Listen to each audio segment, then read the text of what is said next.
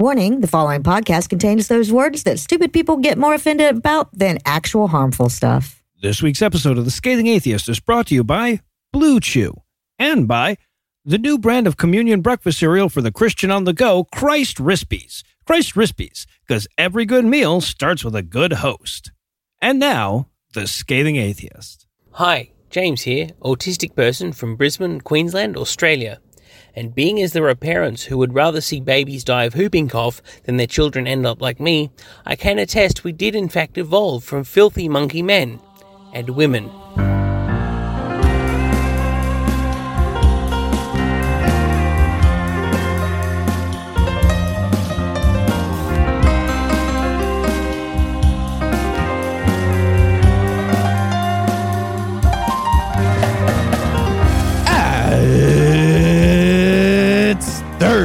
It's March 25th. And on this show, when we fall Kirk, it's a sex thing. I'm Noah Lugeons. I'm Eli Bosnick. I'm Heath Enright.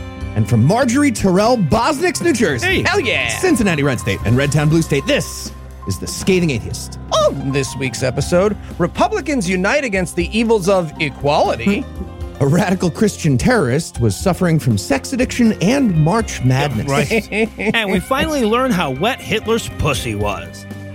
But first, the diatribe.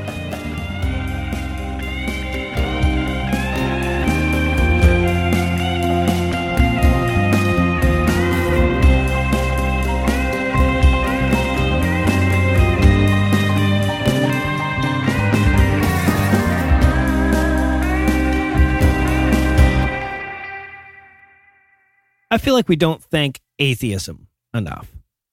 Right, like when you see some medical miracle, somebody brought back from the edge of death through a rigorous application of modern science, and you hear the Christians rush in and you claim it in the name of God, we're quick to point out their flaw. Right? They'll thank God and we'll thank science. But at the same time, I feel like we should remember to thank not God specifically once in a while.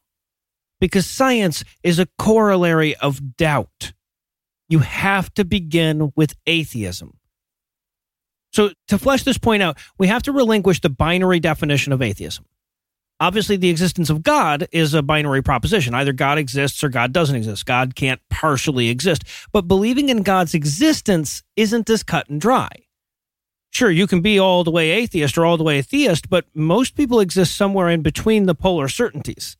And I would argue that our scales of atheism, both personal and collective, define the upper limit of our scientific potential. I mean, that makes sense, right? Like, like, if you truly believe that there's a God in the way that most modern theists define God, you have to also believe that God will always be more powerful than man, no matter what we achieve, no matter what we learn, no matter what we apply. Sure, you could dedicate your life to advancing our knowledge of the pulmonary system by a fraction, and maybe down the road that could help save a bunch of lives, but it could never be as useful as devoting your life to service to God right? And then later having the ability to call upon his favor, the knowledge and application of medicine would always be of secondary importance to the knowledge and application of prayer. Now, a, lot of people will accuse me of getting the arrow of causality backwards, right? Science was birthed, after all, in a very religious place during a very religious time, but that all depends on what you're comparing it to. It, it, arose actually in a nadir of religiosity if you compare their time only to their past. Their age would seem terribly religious to us, regardless of which caused which. And while many, if not most, of the great scientific discoveries were made by theists, that only remains true to the extent that you insist on a binary definition of theism.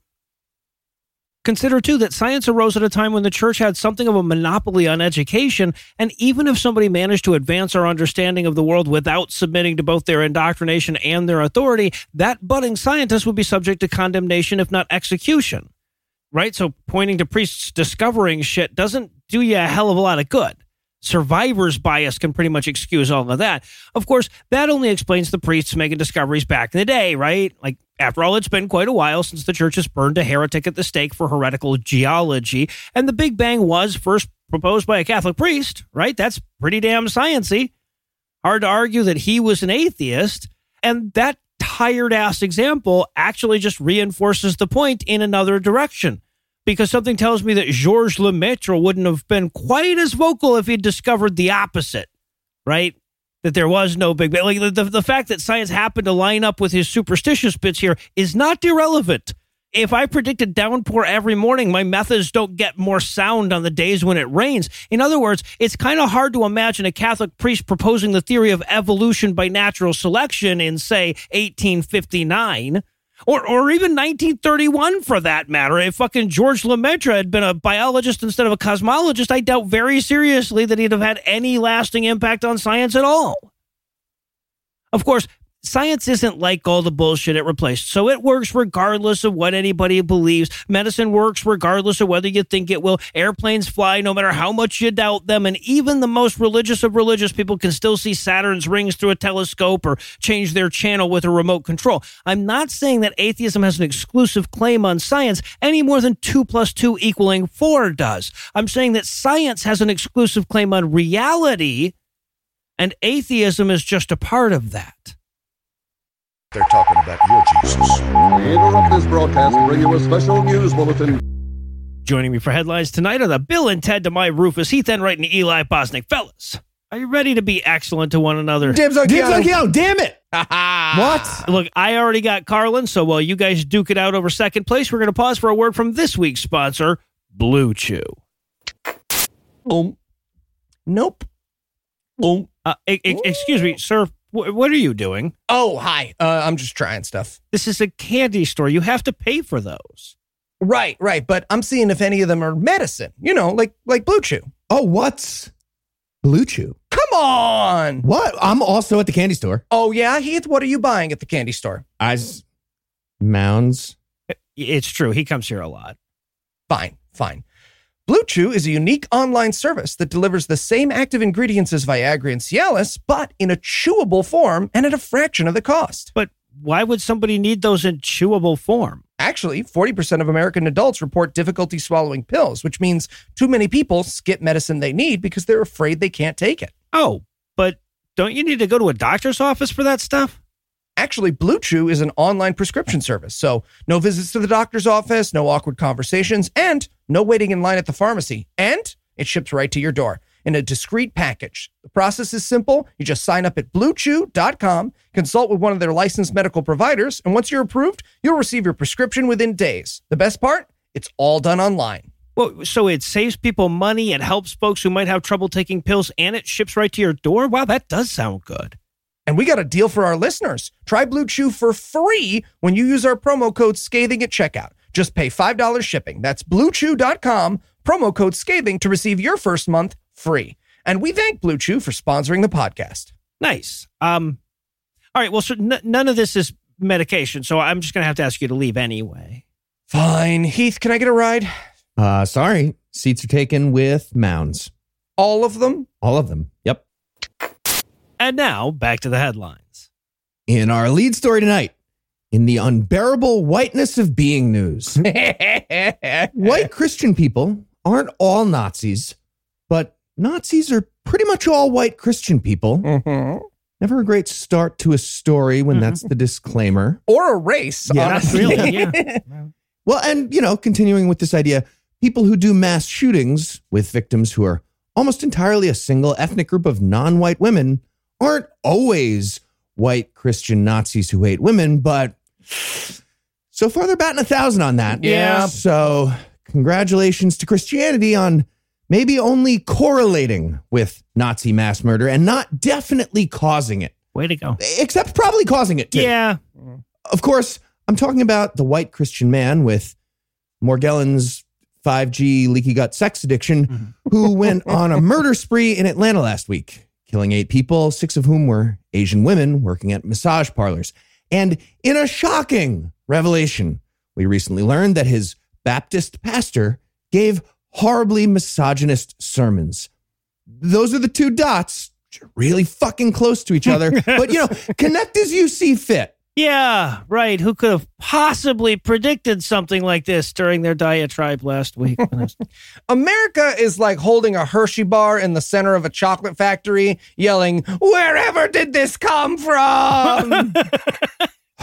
Yeah. So here's how we found the most recent woman hating sermon that supports the correlation relationship I was just talking about. TM, TM, The TM. mass murdering Nazi was a member of the Crabapple First Baptist Church in Milton, Georgia. Which makes it sound like all of this is happening in an inappropriately gritty Saturday morning cartoon, by the way. Yeah, G.I. Joe should have stopped this. Yeah.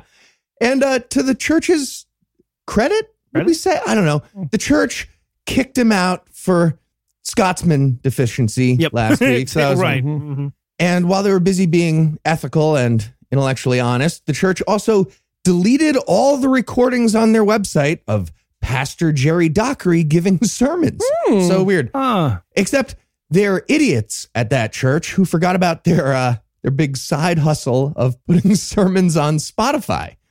Apparently, they saw an opportunity to get all those tech savvy kids to stream misogyny TED talks on their fancy internet telephones, and that audio was still available. So that's how we found out. Wow. Eh, eh, Right. And and quick before anybody takes comfort in how dumb our opponents are in this fight, let's once again temper that with the degree to which we aren't winning. So Right. just, Yeah. Remember. And uh, here's the sort of correlatory wisdom that was being taught to the Atlanta Nazi.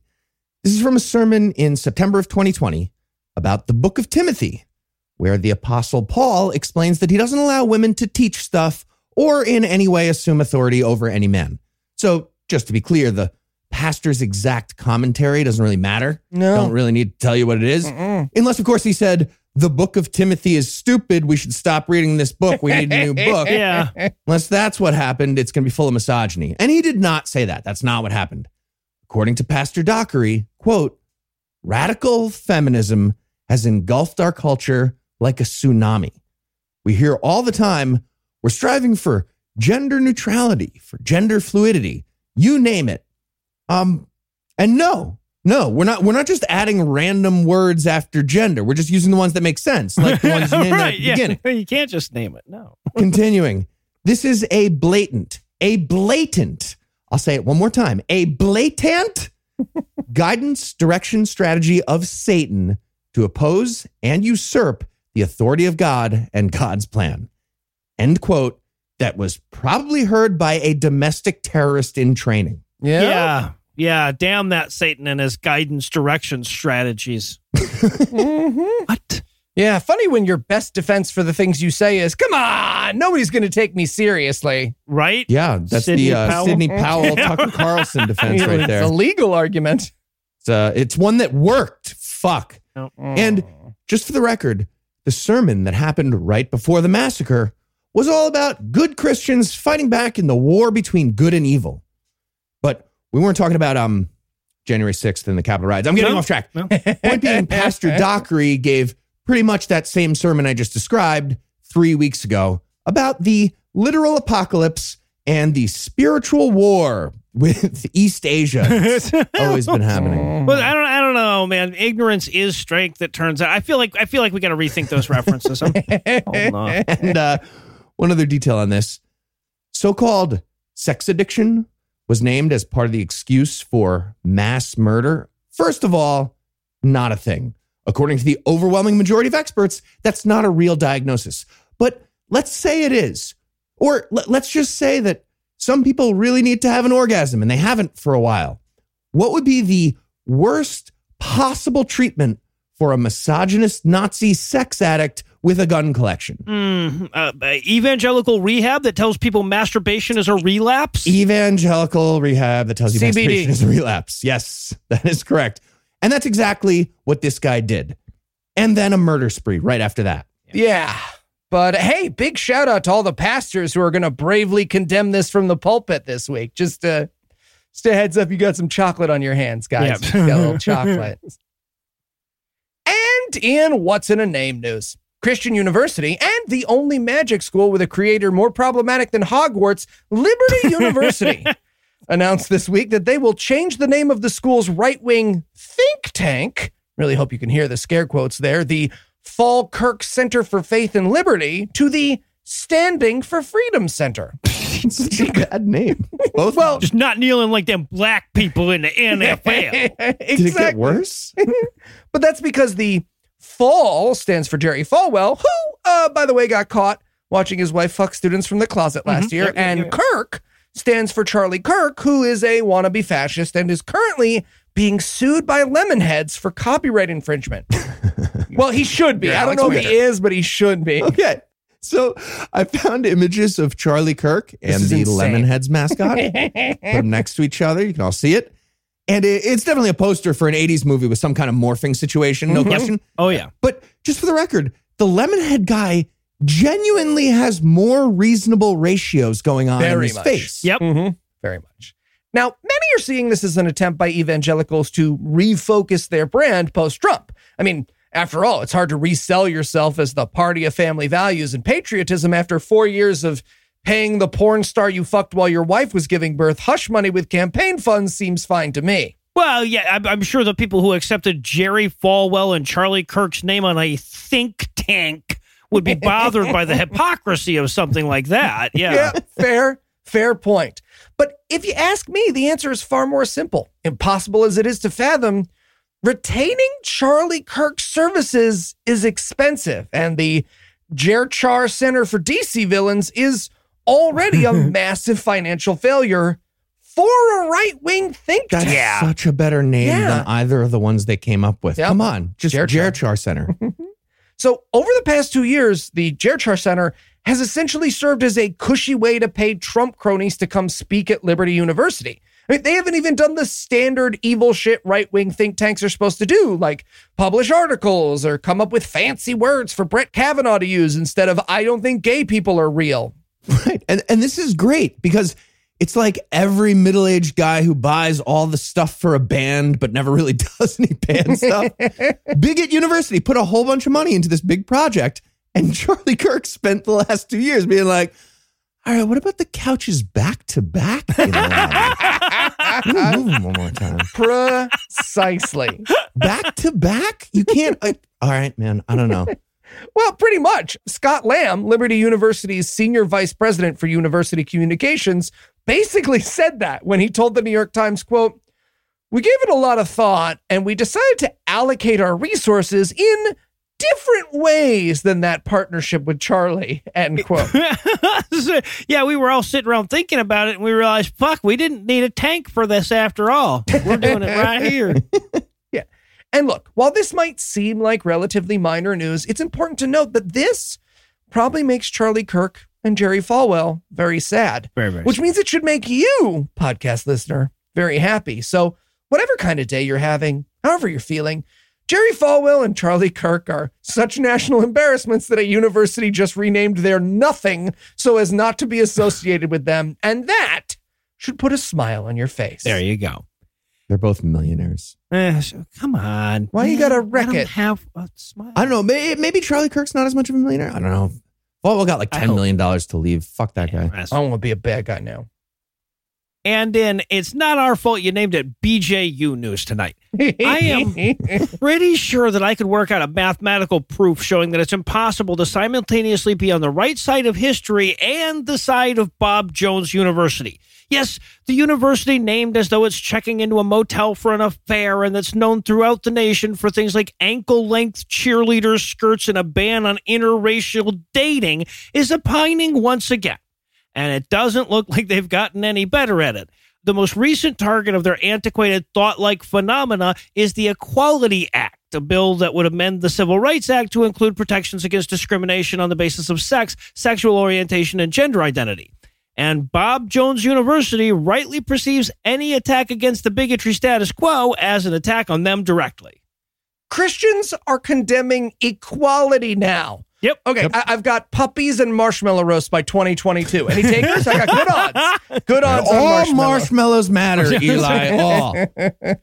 All right, so with the bill already passed in the House and growing public pressure to pass it in the Senate, Bob Jones University President Steve Pettit issued a statement condemning the legislation because, quote, the Equality Act contains no exemptions for religious organizations or others exercising their religious beliefs, end quote. In other words, he's pissed off because the law would count. He also gives away his true motivation when he points out that the college might lose federal grant money under the law because Christian organizations are so fucking brazen that they're not afraid to flaunt the fact that we are still paying for their bigotry right now. Yeah, the end of this nefarious act is unrestrained, unmitigated equality, and that will not stand. Yeah. Yeah. Christianity is demanding gutter guards for the sport of ethics so that they can play. Yes. Wow. Yes. I don't know why you got to blaspheme against gutter guards. Everyone likes a good gutter guard. Oh, So now, of course, the statement wasn't just filled with xenophobia and Christian impudence. It also had lies. It echoed a number of the major themes being pushed by the organized disinformation campaign against this act because let's face it, when your position is, as Eli just pointed out, gay people shouldn't get apartments, you're best off lying about what your position is. So there's been this concerted effort to convince people that it'll do shit like force churches to hire female priests against their will and force them to hold gay weddings even if they don't want to. And as much as we should absolutely fucking do that shit, the Equality Act only applies to places that are open to the public. Churches are already exempted from that shit. So even this, we might have to follow the law shit is an exaggeration. Just Steve tearfully baking a gay wedding cake. Joe Biden says I have to. have to. Good. I know you're making a joke there, but they should have to do that. They Yeah. absolutely should. In exchange for having laws that don't count for churches, you have to make us a cake anytime we want. That's a good deal. Yeah, there you That is go. way more than fair. We're bending over backwards there. Right. No, I would rather have your end of that and Yeah. make you a cake. Yeah. Trillion tax free dollars a year. I'll make you Fuck two yeah, right. Now, we should underscore just how proactive this bigotry defense is, too, right? Because despite broad public support and a majority in both houses of Congress backing this fucker, as long as the filibuster is in place, this bill is not going anywhere. Even the filibuster reform that Democrats have been hinting at wouldn't make a difference here. There are plenty of Republican senators that would be lining up to be the ones that heroically stood between LGBTQ people and their rights overnight. So it was already dead in the water. This motherfucker was coming out to denounce equality anyway. And that means that it isn't just about defending his bigotry. It's also just that Steve Pettit didn't want to pass up a good opportunity to talk about how terrible the gays are. Oh, so you're saying I bought Steve Pettit this frosting kit for nothing, Noah? curse you, Kyrsten Sinema. But seriously, curse her. Well, I'm yeah, sad there it isn't a hell for her to terrible burn in. I wish she could die. Yeah, that'd be great. Yeah, yeah, I had to think about it. I'm, I'm on board. We could get somebody better from Arizona. Yeah. Oh, yeah. Sure. And in yoy toy toy toy news, Okay. If I can be serious for a moment, We're not done with this? part of being a skeptic is owning up to your mistakes and apologizing when you're wrong. Oh, you're to apologize to me for, for that? Yes. Uh, and last week, I fucked up, and a few of you let me know about it. So I'd like to apologize and make that right today. God, this is hard.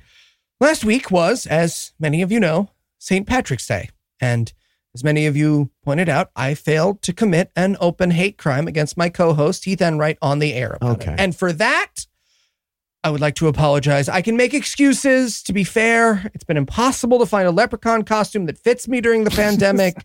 Couldn't find green paint on Amazon Prime, but the truth is, I could have prepared better. I messed up. And I want to make it right with you, dear podcast listener, by letting you know that geriatric hentai princess and self proclaimed Christian prophetess Kat Kerr saw St. Patrick's Mansion in heaven this week, and it's covered in singing shamrocks. Fucking what? and she cut this part from her video, but that video ends with a guy being like, uh, ma'am, this is a Walmart and you have to pay for that pile of Lucky Charms you're swimming around in during your very clear acid trip. So honestly, though, a giant pile of Lucky Charms is literally the only place where her hair would fit the overall color scheme. So yeah, I got it. exactly. She could be a charm. Yeah. Yeah, she could get an NEA grant doing that shit. now, regular listeners will remember Kerr for her previous visions of heaven, which include cities made of jello, a warehouse of body parts for amputees, and tractor driving cows. And mm-hmm. this week, while appearing on Elijah's List YouTube program, she told us all about St. Patrick's house, saying, quote, Patrick was a great winner of souls, and he is, I can tell you, he is in heaven. I have seen his mansion, and because Jesus also has a sense of humor, he built Patrick's mansion in a field of five foot tall shamrocks. End quote. What? It sounds like a fucking nightmare. Why would you You want know, that? I love the idea of prank war Jesus, though. oh, St. Anthony, uh, where did I put the keys to your house? Jesus. Patron Saint deep cut there. Yeah. One Catholic guy gets it. Now, at this point, Kerr's co-host is like, "Really, Kat Kerr? You sure you're not just doing a bit to torture Heath?" And Kerr responds again, real quote. Yeah, I did. I saw him in heaven. And so he's got all these shamrocks that sing to him and they work with Jesus Christ because God has a sense of humor. and quote. Was your Shamrocks other? This is the song that never. ends. Heath's great, great, great grandpa. Okay. I, don't know, I feel like God would be funnier, but you know. sure. Yeah. Finally, tonight, we have one more story. Here it is. It's been a difficult year, full of fear and uncertainty about the fate of the world. So here's the question on everyone's mind. And I think I speak for all of humanity when I say this. Cardi B is just like Hitler, right? and assuming the answer is yes, we'd all like to know exactly how she's just like Hitler. Well, we finally got a good answer thanks to John Cooper, the lead singer for the Grammy nominated Christian band Skillet. Skillet. Skillet, indeed, the lead singer of Skillet, John Cooper. According to him, Cardi B's singing and dancing, in terms of its artistic message and its uh, mise en scène, it's just like Hitler's oratory. Hmm. Okay. I- I'm just saying, if you're not picturing Hitler doing the WAP dance, you're not the woman I married, audience. Okay. so apparently Cooper did an episode for his YouTube channel that was responding to Cardi B's performance at the Grammys, which he found morally confusing, sure. just like the Holocaust. it's hard to follow. You, guys tell me what's going on. He complained that Cardi B is messing around with the ideas of good and evil. He said, quote, why would anybody call evil good and good evil? Well, it's simple. They just redefine the terms.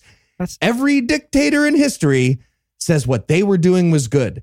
If you go back and you read some of Hitler's speeches, which John Cooper has apparently done extensively, Mhm. if you go back to Hitler's speeches, he's like, I'm going to set people free, free from the bondage of the Ten Commandments. What? Continuing the quote one more time. In his mind, he's a liberator. It's always like that, you guys. You just redefine evil and you redefine good. That's what's happening right now on the Grammys. Okay. Quote. What? That's pretty rich from a guy who makes the type of music so universally bad they had to create a separate category so they could chart. Yeah, oh, right, Yep. right, exactly. But so, but the true irony is that like he's actually in the process of doing that. Right, so like John Skillet or whatever is literally in the process of trying to redefine the Christianity out of Hitler, playing a made up bullshit Hitler quote as an example of why it's bad to do that. He was. Yeah. And here's my favorite part. After Cooper came out with that video, the internet responded, dude, what? So right? he had to make a follow up video explaining that I did not compare Cardi B to Hitler, but yeah, you did. You did. Into a recording device. We found it on Spotify and your site. You didn't even delete it anywhere. But let's pretend you didn't do that. Either way, you made a video that said, I did not compare Cardi B to Hitler. Always a bad sign. That's the thing that happened in your life, no matter what. yeah, but now he's totally ruined my Halloween costume this year. Wet ass Putin. And uh, just to be clear about the full context here, Cooper was responding to Cardi B performing WAP or wet ass pussy. So, in John Cooper's mind, a wet vagina has always been evil, Right. But now it's getting Yes. redefined as good. And that reminds John Cooper of Adolf Hitler. yep. Yikes. Right, like I, I feel like the truly disturbing comparison is the one between vaginal moisture and Nazism. Also, just one last thing, Noah. Sorry, one last thing. This is very important. Skillet used to open for Nickelback. How oh, oh, dare God. they compare That's anyone else to Hitler? story. Right? Yeah, exactly, You exactly. shared a green room with Hitler. sir. so, with that reminder that there is a true nexus of misery and we know where it resides, we're going to close the headlines for the night. Heath, Eli, thanks as always. Look at this wet ass pussy. And when we come back, we'll dare Heath to get married.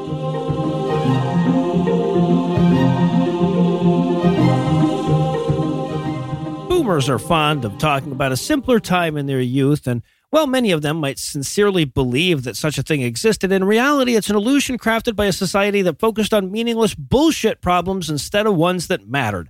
And nowhere is that more obvious than in their church educational videos that ignore date rape, racism, and endemic poverty in favor of topics like Are you and Billy really ready for a hand holding? Which we'll document once again in this week's.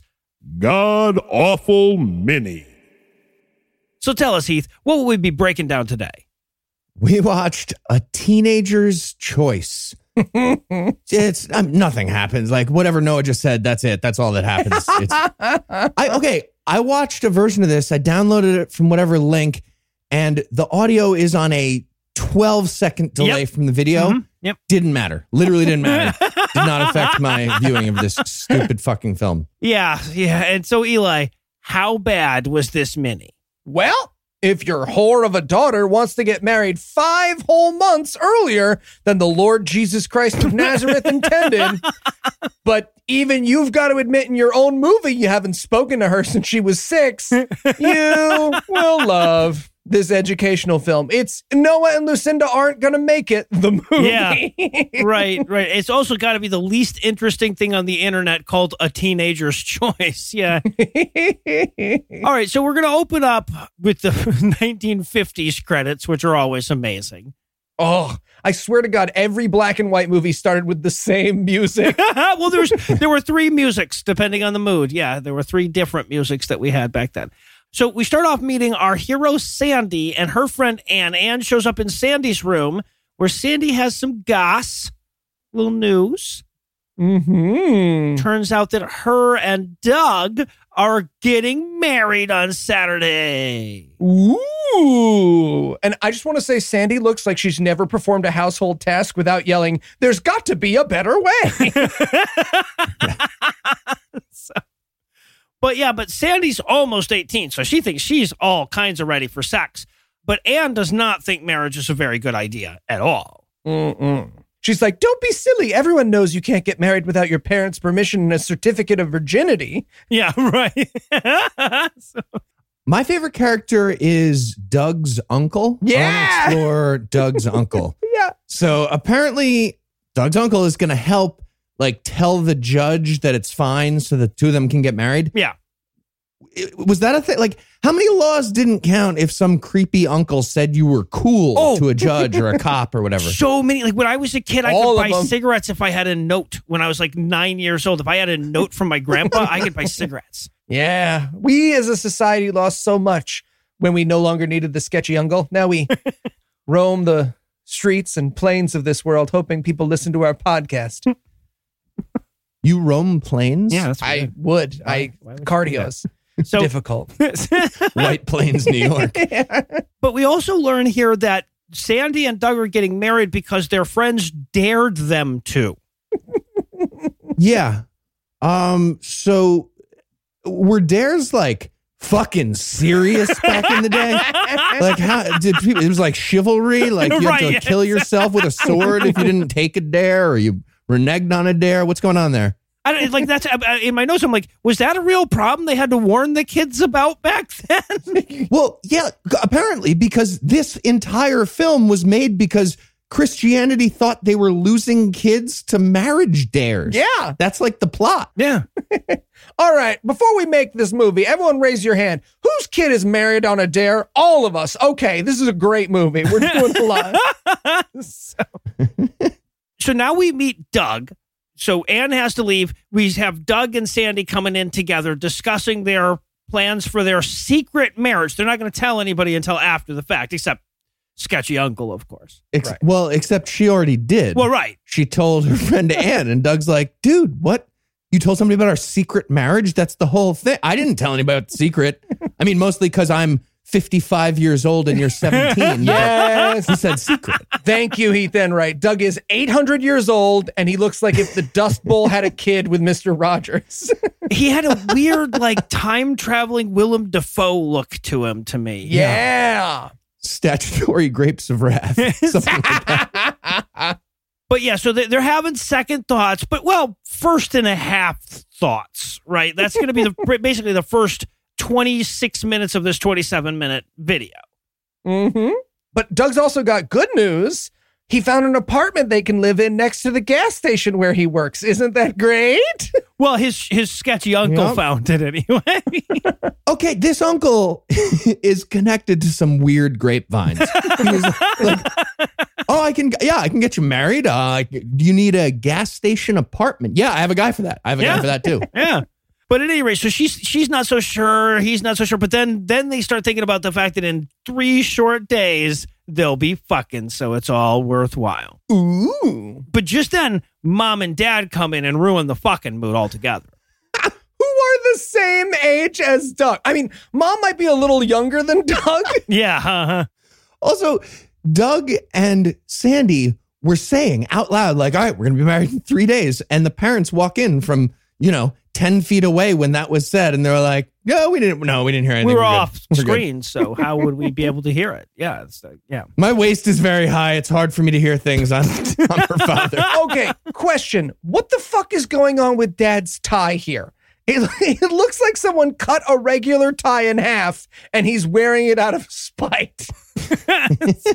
Yeah, it's that flat bottom. I guess that was the style. Had to save tie fabric for the wall. And it- I mean, it, it fits with his waist, which is at his chin. Yeah. No, right, right, exactly. Oh, we also have to introduce little brother as a character here. So he just comes in to be annoying, throw a pillow, and, and not get in trouble or something. Okay, but Sandy's overreaction to little brother is the best movie that I want to watch the entire time. He's like, "Hey, Doug, think fast," and throws him a basketball or whatever, and she's like, "I'll fucking murder you, Kyle. I'll murder you and leave your body in a shallow grave in the desert." Well, so, but that's the thing, right? So this is the classic example of what happens when you have adult men writing teenage girls. Like, because everything out of Sandy's mouth is just her blowing up about some dumb fucking crazy shit and freaking the hell out about it. Yeah, she storms out here. She's Yeah. just like, I'm not a child. Doug is my age. We're this is normal. We're leaving. That's it. Yeah. and then then the music comes in for a second. And it's the music of very clearly a henchman is about to attack Bugs Bunny in like an old timey Brooklyn mobster way. I don't know. Make, that, that's not what's happening in the movie. To be that's not what happens right after this. No, No. no, I don't strange, know. strangely It's like they were doing their side gig on the job. They were like, "I'm sorry, can we record this real quick for this Bugs Bunny cartoon? And then we'll get back to your boring educational film." It's, it's either that or the pit was just like, all right, we're gonna fuck with this movie. These people are terrible. I don't know. We'll play whatever we want. So- See if they can figure it out. okay. Okay. All right. So that night, mom and dad wonder if Doug and Sandy might be fucking. Right. Okay. Dad is putting on more clothes than he wore coming home from the office to go to sleep. What is Yeah. happening? Did people have sleeping mail back in the day? this was thick. yeah. Leather and chains. Oh, got separate beds and they're putting house coats over their pajamas to go to sleep. Right. Yeah. What happened when people were sleeping? But yeah, so mom is trying to get dad to be a little more incensed about the fact that she's off fucking Doug all hours of the night, right? Dad's got a very like, I don't really give a shit. She's a girl and all kind of an attitude. She's like, You must talk to her. And he's like, No, she's an asshole. I liked her when she was 12. And I wrote in my, I wrote in my notes, Weird take, weird take. Yeah, it- well, and I love dad's egocentrism. She's like, I wonder what's wrong with our daughter. And he's like, It's probably me. It's probably about me. I'm just I'm a shitty dad. It's probably I haven't dadded well enough. Look, if I know one thing about a teenage girl, it's that her problems are a reflection of me and me alone. I'll Yeah. let her know that. That'll fix everything. Yeah. No, I, I should point out, dad is a shitty dad. Like, like I'm not ta- trying to take that away from him. He nailed that. It's true. All right, so okay, now we have to meet this. I have him down as Redneck Gilligan, uh, the straw hat guy. Oh, Oh, the burlesque scarecrow that he's friends with? Okay. Yes. That Doug is friends with? were Daisy Duke's shorts the standard uniform for mechanics at some point in history? And if so, how do we make that period of history happen Yeah. Right. So okay, so we're at work. Doug is at the at the gas station that he works at, and his buddy, who I just have a straw hat through the whole thing, who's wearing Daisy Dukes and a straw hat, is just there chatting with him about a scholarship that'll never come up again. You know how there's young Sheldon? Doug's friend looks like old Sheldon. He does. Yeah. Yeah, Yeah, and, and so and and then we add to this mix Joe. Joe is I have no idea what fucking per- they they assumed that there was a third friend needed here. Yeah, apparently they couldn't exposit directly into each other's mouths, so there's a third Joe Yeah. to set things up. Yeah, so Joe shows up to tell Straw Hat that Doug is getting married to Sandy. God, Jesus, I hate my job. And this scene is super stupid, but I do want to point one thing out. Straw Hat, old Sheldon, all of his lines are desperate cries for help in this scene, and no one acknowledges it. He goes, Haven't you heard the news? And Straw Hat's like, I had a mental breakdown. I just got out of the hospital. And he's like, Yeah, they're getting married. That's the way I have a heart condition. Anyways, that's a spit in your eye and an elephant's tie.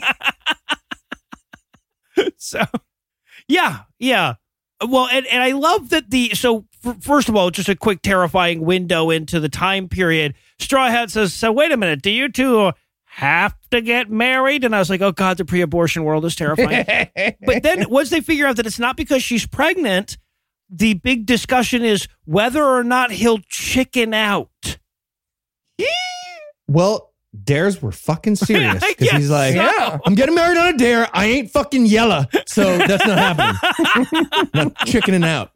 Fuck you. People fought two world wars on a dare back Yeah, then. right? It fucking meant Damn something. and I love Joe's like, he's almost doing the like, you have so much life to live, but they can't say you can fuck other people. So Yeah, he's just right. like, you know, all the church you could go to as a single man.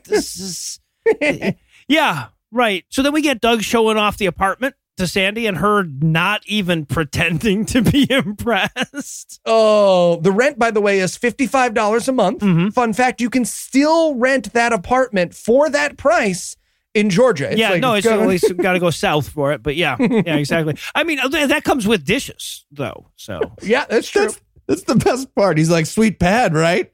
And she obviously hates it. Mhm. He walks into the kitchen. Well, it's like a studio. He walks into the kitchen area behind a curtain and he's like, yeah, the kitchenette. oh, look, it came with a bowl. Huh? Huh? You like this Bowl? You eat? You eat? I see. I've seen you eat salads. It's great to have bowls. Or cereal? I don't know. You We, can do it. we put it on my head. Look at it. It's a bowl. You know what they say? A bowl is just a big cup if you want it to be.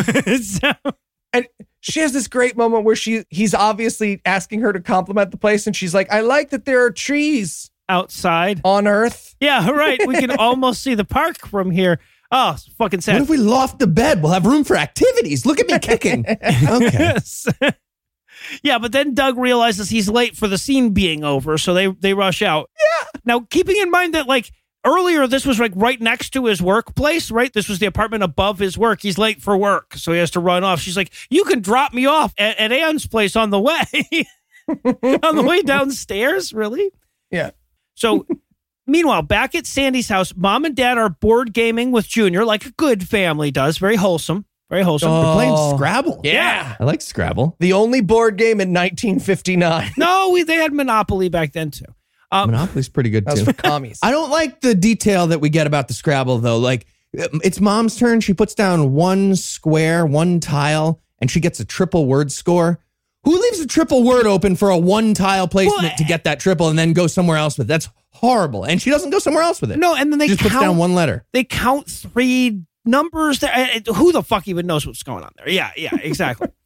but Sandy comes home while they're playing Scrabble, and they're like, "Do you want to play some Scrabble?" And of course, she has to go like, "No, I hate you and everything else in the world," and then go go to her room. I'll destroy you. Okay. this movie is like an Exorcist prequel where they never decide to deal with the demon. All right. I'm gonna go read some Dawkins. Yes. Your voice got evil there. Honey, my mother sucks cocks in hell. Okay, my mother sucks cocks in hell. So, so she goes to head into her bedroom and think about how much more life she has to live before she gets married. So we watch her like, you know, she hugs a doll. She looks through a yearbook for a fucking while. She reads? She reads a yearbook in the movie. She does. that actually happens for a while. yeah. And what she reads is first she sees the badminton team, which I found delightful. That's cool that they mm-hmm. had a badminton team. But then she's like, "Oh, look, it's the uh, enjoying our youth club." Yeah, Oh. right. Yeah, exactly. and then she weeps. Well, yeah, this scene had a very nobody's going anywhere until she summons an actual tear feeling to it. Yeah. Next time I cry, I'm going to do that fall over crying that people did in 1950s Oh, fuck movie. yes. It looks fun. Fuck yes, it's so true. You got to get up at a mirror and get that thing going where you look at yourself starting to maybe make the cry face and then you can cry. I can make myself cry like that. Huh, interesting. right. I can make myself cry by thinking about Christmas commercials. It's pretty easy for me. Here we go. I'm the Incredible Hulk of crying. I'm always crying. Well, there That's you my Eli just stops telling jokes for five seconds. yeah, He's crying. And I'm crying. exactly, exactly. All right, so but Dad can apparently smell her tears, or is it right? Because he dips out. He's like, "Hold on a moment, my dad's senses are going off. I need to go upstairs and find out what's wrong." Did you touch the thermostat or cry? Uh, cry. Okay. okay. Did you improperly wrap up an extension cord? Hold on a second. Okay, you did both. I'm going to yell at you. You'll still be crying. It's just really not a problem. And then, then why are you crying? it's like for the first cleaning from the top down, really. okay, but question Did dad get like pranked and was told to play this as a love scene? because why the fuck else would he sit that close to her? Well, yeah, he sits close and he's like, You want to talk about it? She's like, You're very, very close. You're very close.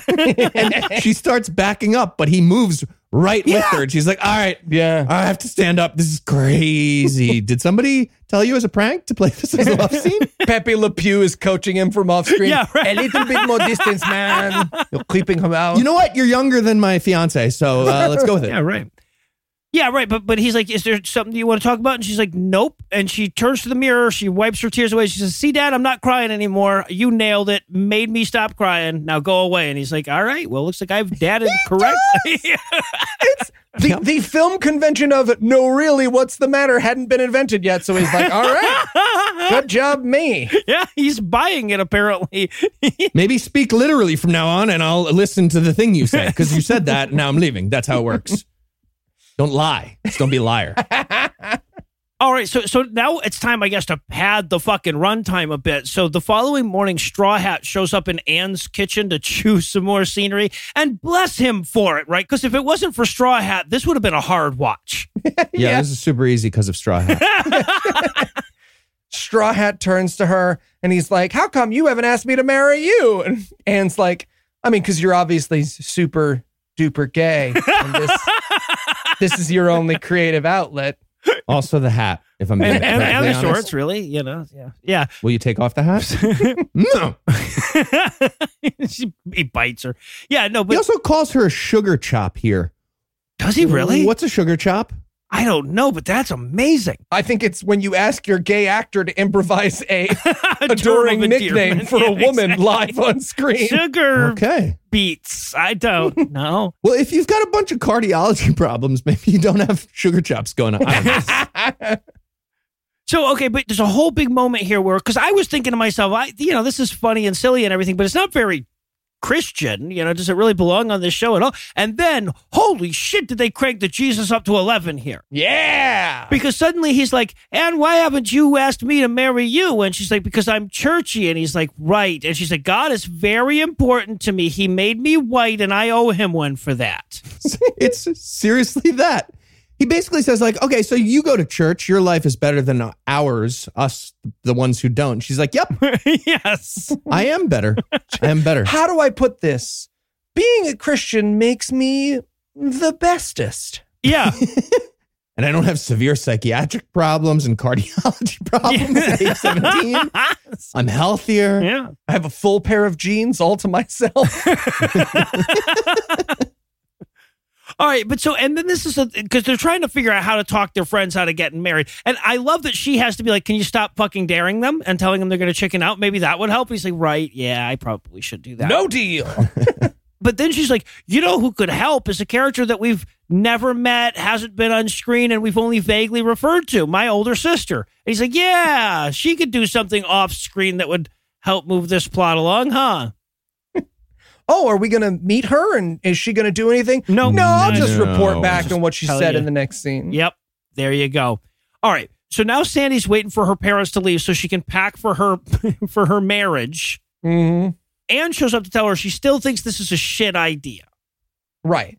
And she reports back that what the sister said is she was just like the plot of this movie, but then she didn't. And that's good. Which means the people who wrote this 14 second long educational film were like, what's a good way to communicate our message of don't get married in our educational film? I know. We'll make up a separate film that happened within the film where the character didn't make the mistake that the character is about to make. It's so fucking. Did we show that to them? No, or well, just, no, no. We can just No, refer. we'll We'll, have another it. character refer to a person who we've never heard of talking about the fact that that happened. Yeah.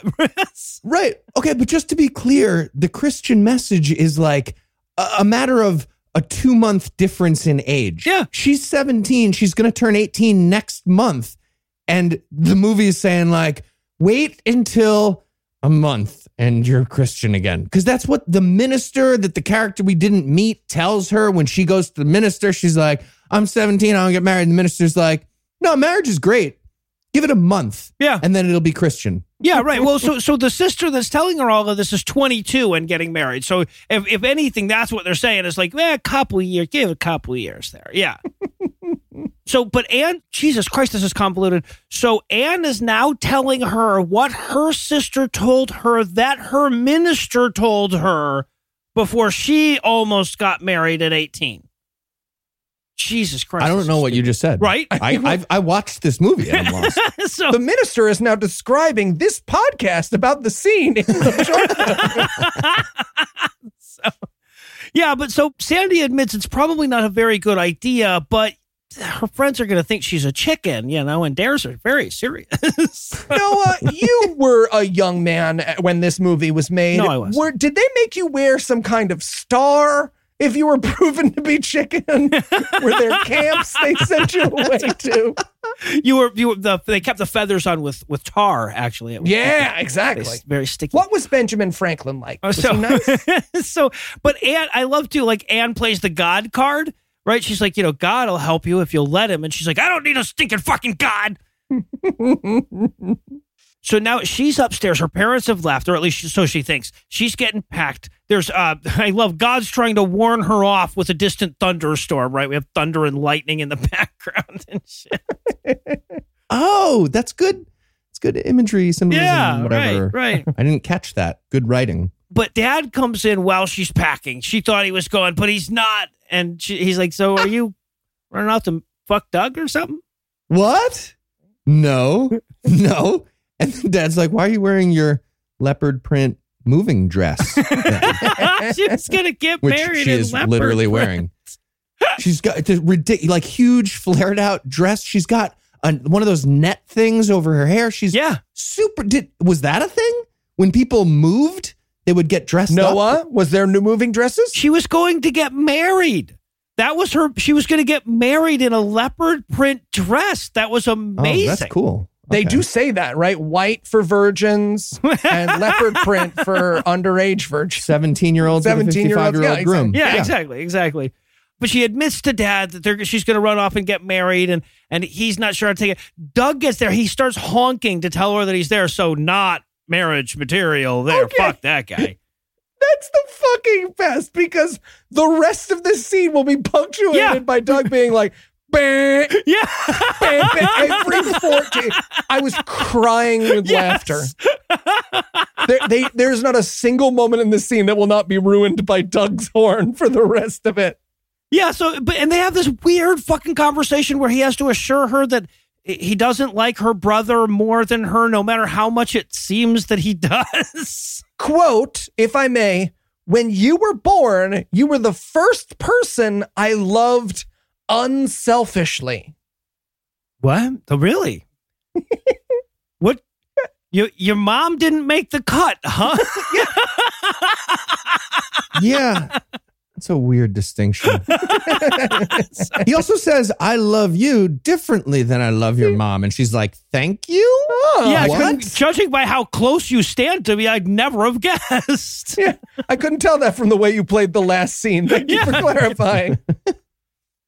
Yeah, and then he's like, "Remember when we used to Christianity more, you and I, and you weren't off fucking Doug? That was those were the days."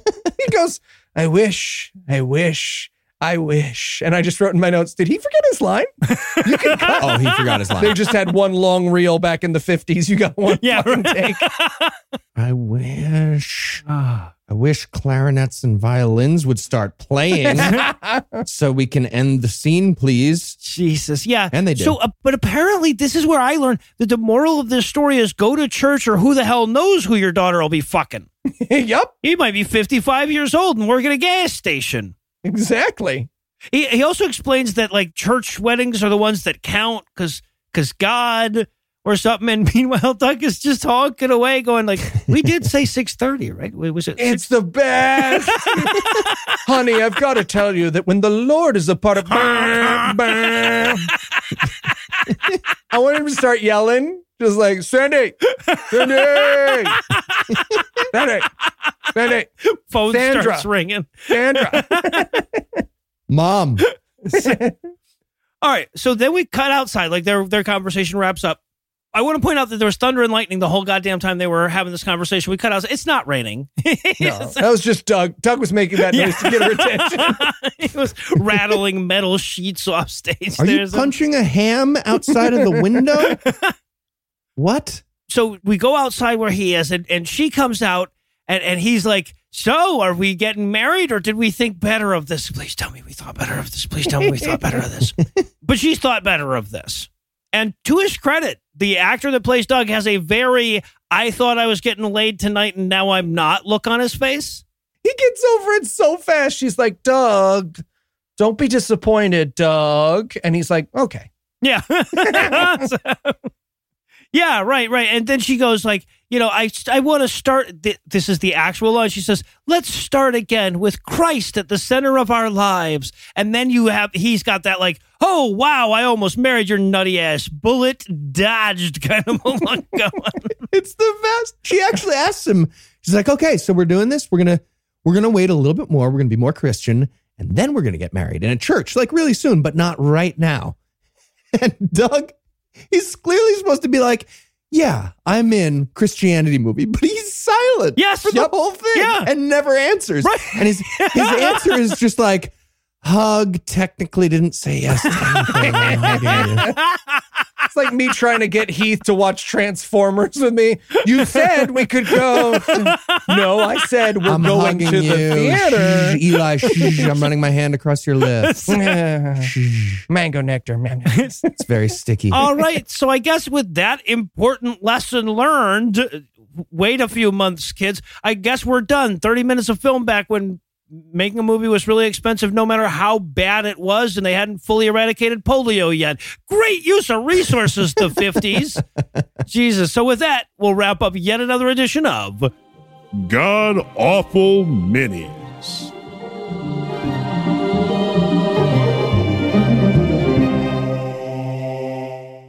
Before we retreat to our caves this week, I want to remind you that things are really heating up on our ongoing quest to recover the Wand of Seven Parts over on D&D Minus. If you haven't checked out that show because the idea of listening to other people play D&D seems insane to you, I strongly urge you to reconsider. I honestly thought that myself at first, but then I remembered how fucking funny Eli is. You'll find a link in the show notes, of course. Anyway, that's all the blast we've got for you tonight. We'll be back in 10,022 minutes with more. If you can't wait that long, be lookout for a brand new episode of our sister show, The Skepticrat, debuting at 7 a.m. Eastern on Monday, an even newer episode of our sister show's Hot Friend God Awful Movies, debuting at 7 a.m. Eastern on Tuesday, and an even newer episode of our half sister show Citation Needed, debuting at noon Eastern on Wednesday.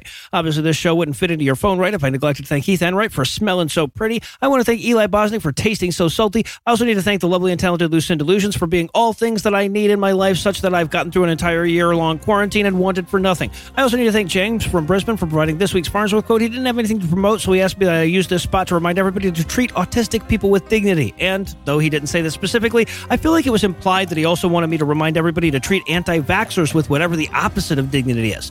But most of all, of course, I want to thank this week's most marvelous mammals Steve, Sarah, David, Daniel, Richard, and Michael. Steve, Sarah, and Daniel, whose IQs have more ones and zeros than this MP3, and Daniel, Richard, and Michael, whose ejaculations are so powerful NASA had to ask them to aim away from the Hubble when they masturbate. Together, these six sexy secularists secured our secretions of segmented sacrilege this week by giving us money. Not everybody has the money that it takes to give some of it to us, but if you do, you can make a per episode donation at patreon.com slash whereby you'll earn early access to an extended ad-free version of every episode, or you can make a one-time donation by clicking on the donate button on the right side of the the homepage at scathingatheist.com. And if you'd like to help, but you're allergic to podcast donations, you can also help a ton by leaving a five star review, telling a friend about the show, and following at PIATPod on Twitter. Legal services for this podcast are provided by the law offices of P. Andrew Torres. Tim Robinson handles our social media, and our audio engineer is Morgan Clarke, who also wrote the music that was used in this episode, which was used with permission. If you have questions, comments, or death threats, you'll find all the contact info on the contact page at scathingatheist.com.